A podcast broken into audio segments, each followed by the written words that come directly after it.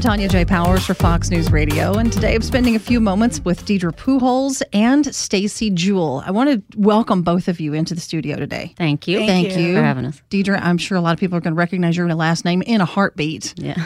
Of course, you are Albert's wife. Yes. And you have a lot going on. Uh, Stacy, I want to thank you for being here to tell your story. We're talking about strikeout slavery, which is something that I know Major League Baseball is involved in. You personally, Deidre, are involved in this. Kind of give me an overview of what strikeout slavery is about. Um, well, my husband's been in baseball for nearly 20 years now. So um, we have a good relationship with just the baseball family and the community in general. And uh, a couple of years ago, I started this kind of global tour and education about human trafficking. And at some point, I came back trying to ask myself, what could I do about it? You know, I already have another organization that celebrates people with Down syndrome and some work we do in the Dominican Republic. So this was kind of outside my my typical space, but I definitely could not unsee and unlearn anything that I just had experienced. So for me, I felt like we needed to be able to present this issue to Major League Baseball, and that's where it started. Um, but because of the nature of the issue, it's not always easy to d- discuss. I um, we shared with Major League Baseball, but I ultimately took it back and s- the idea to set up an event at the Angel Stadium where Albert plays, and to create an environment in the stadium where we could help teach our community about the issues of human trafficking and how to keep our community safe. So that's kind of how. Um, obviously, the picture is much bigger, but I'm trying to to give you the the shorter version. But so we have started Strikeout Slavery. We had our first uh, event last year. We had a family festival inside the ballpark during the game, and then afterwards, we actually had um, Nick Jonas come and do a concert for our um, for our fans, and uh, it was a big hit. It people enjoyed um, learning. They enjoyed obviously the the concert and the game, um, and it was a very safe place, but also a very uh, powerful platform to start educating our community. So that's kind of what happened. Human trafficking is one of those subjects that people they maybe know a little bit about, but I don't know if they know the whole scope and how huge this is. Yeah. Uh, the numbers are staggering. Yeah. Well, that's the reason why I went to Major League Baseball because, you know, baseball is like no other sport in the world. You pack millions of people in stadiums across this nation for 162 games a year. We have things like the All Star game and the World Series where a lot of this um, trafficking happens, you know, and this business happens. So it's not a lot of people have this mentality that it, it's an inter, it's an international problem. It happens in places like Cambodia or India or whatever, but no, it, it actually happens here in our backyards. So strikeout slavery is um, just it's really a prevention and education um, initiative that we're trying to use through baseball, and it's important just socially, you know, our responsibility to do this. So when we met with Major League Baseball. Um, they understood that obviously it was an issue, but I think a big part of it is how do you dialogue in a family friendly atmosphere. So with Strikeout Slavery, we're giving them an opportunity, you know, really to do that. Stacy, I want to talk to you for a minute. Your story um, is amazing. You were actually abducted off the street Yes. when you were 19. When I was 19 years old, yes. Um, I was actually uh, raised in the Washington, D.C. area, and um, I was a 3.5 GPA student headed to Lancaster Bible College, you know, a young mother. At the time, my son was about one years old. Um, and I was co-parenting, so I would watch my son during the day and drop my son off in the evening. Um, and so one evening, I was actually walking down the street. It was around 9.30 at night, and um, I was offered a ride by a 70 year old gentleman um, because I was being followed by a few young men. You know, when you're a young woman, it's kind of like the worst nightmare for young women walking down the street by themselves and see a group of young men. And uh, this 70 year old gentleman pulled up and offered me a ride, asked me, Was I safe? You know, did I feel unsafe? Did I need a ride to the station? And, you know, being 19 years old, I felt like, you know, I, I was superwoman at the time. And I thought, well, he seems like a less threat. And I took the ride from the gentleman. Um, and unfortunately, he had been paid by traffickers uh, to pick up young girls who feel safe getting in his car. Um, and so, about a block away from the subway, when I thought that he was taking me to my destination, um, he pulled over and, and jumped out of the car. A trafficker jumped in the front seat, and another trafficker jumped in the back seat, and they held me at gunpoint at that time. Um, and they let me know exactly what was happening to me. They uh, told me that I they knew my address. They they knew where I, I dropped off my child, even though they didn't know the sex of my child. They had been following me and, and several other girls at the same bus stop, waiting for an opportune time, um, which is what they still do to this day. And they immediately abducted me from Washington D.C. to New York City. That is just that is a breathtaking story. It is. I mean, as as a mom, I can't imagine this happening to my child. Mm-hmm. Yeah. Uh, I can't imagine this happening to me. You were 19. Yes, I was 19 years old, but even when I got um, to New York City, a lot of the young uh, girls and other victims were 12, 13, 14 years old. Right. Um, and that's why this initiative is so important to me, Strike Out Slavery. You know, I was a baseball fan, you know, prior to my victimization, and um, I was a baseball fan, mm-hmm. you know, mm-hmm. after surviving my victimization. And I think in a stadium where you have children and their parents together in a, where children feel safe because they're with their family mm-hmm. and parents you know have an environment where uh, they can teach and learn about human trafficking um, in a, in a gentle, family friendly way, I think it's so critical and important because there are survivors that are possibly potentially in these stadiums. Um, and there are those who may actually be suffering through this. And it's also good for us to be able to see that, you know, someone cares. People like the Pujols care and uh, Major League Baseball and the Nats and, and the Angels. So I'm, I'm really thankful to, to add my voice to this and to be a part of it. How long was it before you could tell this story? It was about 10 years uh, before mm. I can really officially tell this story. I have a poem called 10 Years in One Day, um, and it's specifically about my story of trafficking and the courage that it took to get to this point of being able to go public. Um, but I had a chance to really develop and, and grow and to heal before I went public, which I thought was very important. How long were you a victim of this before you managed to get away from them? So I was in uh, this uh, particular criminal activity and lifestyle, which it becomes for about a year and a half. Um, there's a lot of uh, brainwashing and manipulation and fear tactics. I have a play called Seven Layers Captive that I premiered at the Kennedy Center, which talks about all of these levels of things from fear to isolation to the shame and guilt and the eventual adaptation into um, this, this area of captivity, which happens all the time, all across the country, in every state, um, and, and around the world. And, and uh, Deidre, I want to talk to you about it because you mentioned that, and Stacy just mentioned this again. The fact that this happens here. Mm-hmm. This is not just you know when we like you said we think of this and we think oh you know movies about foreign countries and and things yeah. like that. And and I'm assuming that when people when children uh, are abducted or taken into human trafficking, uh, they don't just go from D.C. to New York. Yeah. They go a lot further than that sometimes. Yeah, I mean, there's so many different ways. I think the gentleman said there's like 24 different kinds of trafficking yesterday when we were on, wow. uh, on at the press conference. And um, the idea with Strikeout Slavery is that Strikeout Slavery really was an opportunity to use the sports platform to create an alliance amongst all of the different groups who are trying to combat this issue and um, do something about it. So uh, we have 11 global partners, which means pretty much th- through the uh, relationships that, that I have with these organizations have several countries that we cover trying to help in this issue. But we but most of them are also based in the United States. Mm-hmm. But this is just eleven of many uh, organizations that are trying to exist to do something, you know, to to walk alongside this issue.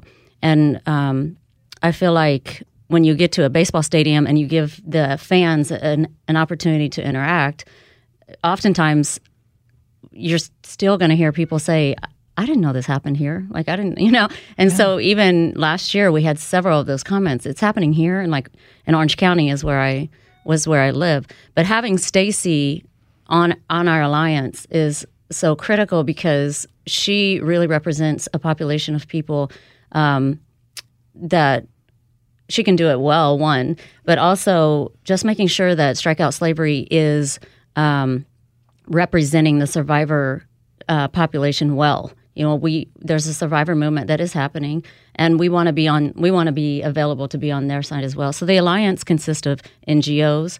It, it consists of um, governments, law enforcement, community, now sports, now Nick Jonas. I mean, it's kind of all these groups of people who are coming together just to kind of be a part of America's pastime, but also saying, hey, we want to help you guys learn something that's going on. Because, like she's telling her story, that happens one way, but you oftentimes hear stories of like, like boyfriend setups. Well, somebody's really tricking a young lady into thinking they love her, and then eventually they're starting to ask her to do favors for them, which ends up becoming um, trafficking at some level. Wow. So um, that's why this is this is um, initiative that I started, so that we can help teach people what is going on and how it is happening. And the way that I always describe it is, if I'm on the starting line with the bad guy, whoever reaches the person at the finish line is going to be is going to win because if I can get to her or him first, I can teach them, give them, and put a seed on the inside of them so that by, the time the bad guy, you know, makes it to them, they're already going to be like, they're going to see signs, you know, and they'll have a conviction about it. So, um, yeah, I mean, I'm, this has gotten really good, been received really well within the communities, especially amongst the organizations that are really fighting, giving them a platform to say, hey, here's another group of people that we can help to educate. You mentioned these are this is not just little girls that get taken off the street. These are boys as well of all ages, I'm sure. any vulnerable population, you know, and our youth are the most vulnerable population. You have a lot of youth that are in foster care. You have homeless teens. You have those who are looking for meals and shelter. And these predators know and recognize these vulnerabilities. Um, even though my uh, story is very different, where it was, you know, by force in such a way, uh, a lot of these traffickers, they prey against our, our children's vulnerabilities. They look at school districts. They look at, you know, uh, to, to foster care homes and group homes and uh, you know like the covenant house and anywhere that there are shelters and things like that and it's not targeting any specific particular homeless shelter it's just that traffickers know that if there are no parents if there are no adults if there's no covering in these vulnerable youth's lives then they have the opportunity to come and exploit those vulnerabilities Um, whatever happened to the guy that picked you up? So he was arrested, um, but he was not arrested for trafficking. He was arrested for murder because there's a lot of other crimes that actually come along in these underground circuits. And so at that time, for me, it was 17 years ago, and they weren't talking about trafficking. They weren't looking at trafficking even as a crime in that way. A lot of times, just the the victims were criminalized and uh, you know jailed for prostitution. Even a lot of youth were thrown into juvenile detention centers for prostitution instead of being looked at as, as victims. And so we have a lot of initiatives that are happening all around the country where states are, are stepping up and saying, no, these children should not be criminalized. And so I'm very thankful for states like California and a few other states who have said, okay, we're taking away, you know, the criminalization so that our children are not locked up when they're being victimized by adults. But we still have a long way to go as we teach. And that's why these initiatives like Strike Out Slavery are so important because when parents and the community get involved, then so much more can take place in that state and in that community uh, against this crime. What, for people who are listening to this and they're saying, "Well, you know, I, I don't have kids, I don't have teenagers, I don't have to worry about this." Actually, this is this is on everybody. What do people look for? What what weird behavior is there? Something that you should look for as a bystander and go, you know, that's that doesn't seem quite right. Well, I think um, w- strikeout slavery is giving people an opportunity to get educated the same way that I was when I went out and began relationships as well in DC and around the country with organizations. So, like if strikeout, if anybody would go to like strikeoutslavery.com, they could see all the 11 um, groups that that are on our alliance, um, and each group is doing something different. So, oftentimes you'll find I, I kind of give the example like if you have um, perhaps you're a person who's maybe not married or even have kids. That's one scenario. But perhaps you're a family um, living in the suburbs. Everything's great, and you don't feel connected to this issue at all. Um, and what could you do? Because oftentimes I feel like people are like, "What? Well, okay, well that's terrible. What's going on? But how am I related to it? And what could I do?" That's the part where I said, "Well, find out what is going on. Educate yourself more, and then whatever it is, if it's your gift, your time, your talents." Um, one of the things I did after coming back from this kind of global, you know, um, education, I started another organization called Open Gate International. So what what I decided and what I felt was missing was, you know, you have a lot of rescue happening, you have a lot of rehabilitation and restoration mm-hmm. going on for a person who's been through this situation, but then trying to put that person back in to our just a sustainable life, uh, a functioning life every day is is not easy. And so I created this organization where we take vulnerable populations in and we equip them with a with a trade in culinary arts and we give them jobs. So it the initiative happened because I belong in a baseball family, but we I also felt like I needed to do something as well to to take these populations off the street. So people who are coming out of prison, um, homeless people, at risk youth, foster care, uh, kids who have aged out, and we've we've started to develop vocational programs to put them,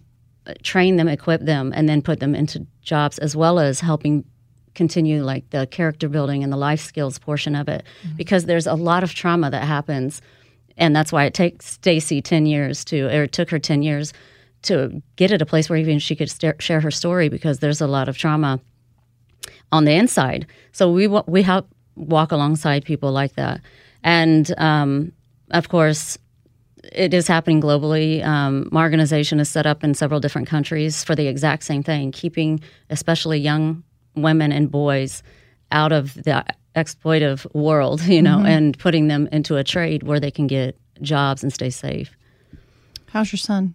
My son. Oh, my mm-hmm. son is amazing. He's great. my son. Um, I have my son who is 19 years old now. Wow. Yeah, he's he's a. they grow up fast, don't yeah, they? they grow up super super fast. I wasn't ready, but you know, I'm very proud of him. You know, and he's budding in his actual career right now.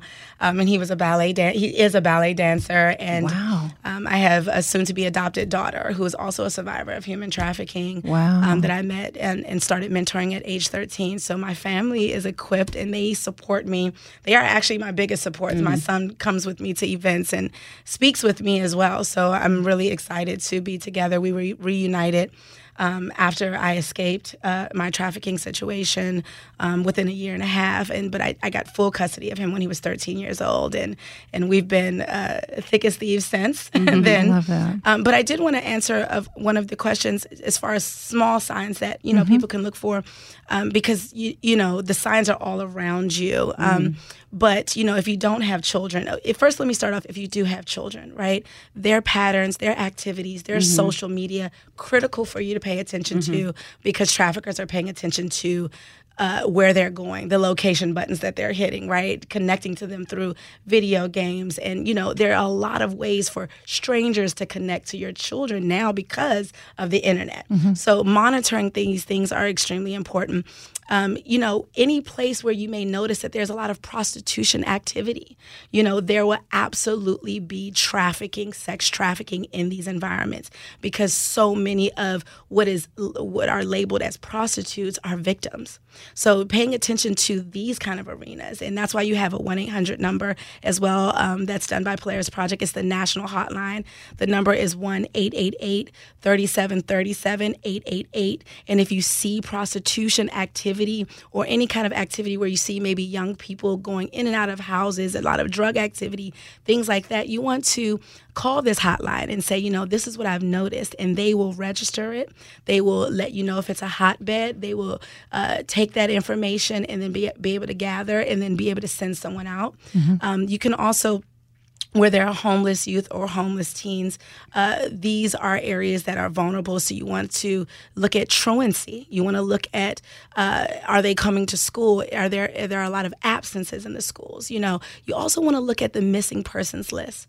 You know, when you, the National Center of Missing Exploited Children looking at missing children in your neighborhood, in your community, and at your schools very critical because a lot of times the missing children they might be right around the corner. They might be right in the next state you know, being forced into prostitution. They look very different. They they'll be, you know, makeup and hair, and they'll change the identity of that that young person. So, you know, paying attention to that is really critical as too. These are just some of the signs, but Strikeout Slavery is doing a great job of bringing all of these NGOs together, and they have so many facts for parents and and and, and teachers and anyone who's working with youth and vulnerable po- populations to learn the different facets of how to pay attention and, and, and how uh, to, to raise awareness about it.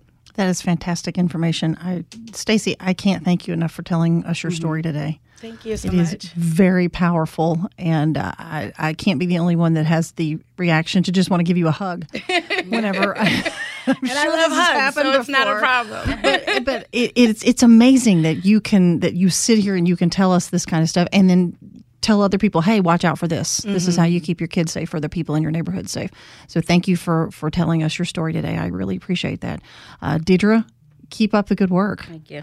this yeah. is uh, this is an amazing thing, and I'm really glad you guys came to today to tell us about strikeout slavery and the, the website. They can just go there and get a lot more information. Yeah, and um, I mean the most important part is August 23rd. We're going to have strikeout slavery in Washington D.C. Mm-hmm. Um, we'll have our family festival. We'll have the game, and of course Nick Jonas uh, will come and perform our concert there. And then on September 15th in Anaheim, we'll have our second strikeout slavery for for the fans. Are these going to expand to other uh, ballparks soon? Yeah, or? yeah. We yeah. have we have hopes for more Good. ballparks next year and Good. going into other sports, hopefully. That's awesome. Thank you for coming to spend a few moments with us today. Thank you really for having us. It, both of you. Thank, Thank you, so, you much. so much. I'm Tonya J. Powers. This is Fox News Radio.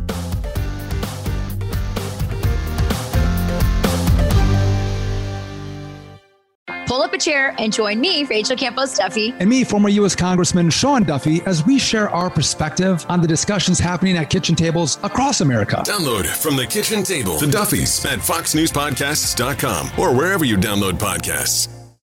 Listen to Fox News Podcast shows ad free on Fox News Podcast Plus, on Apple Podcast, Amazon Music with your Prime membership, or follow wherever you get your podcasts.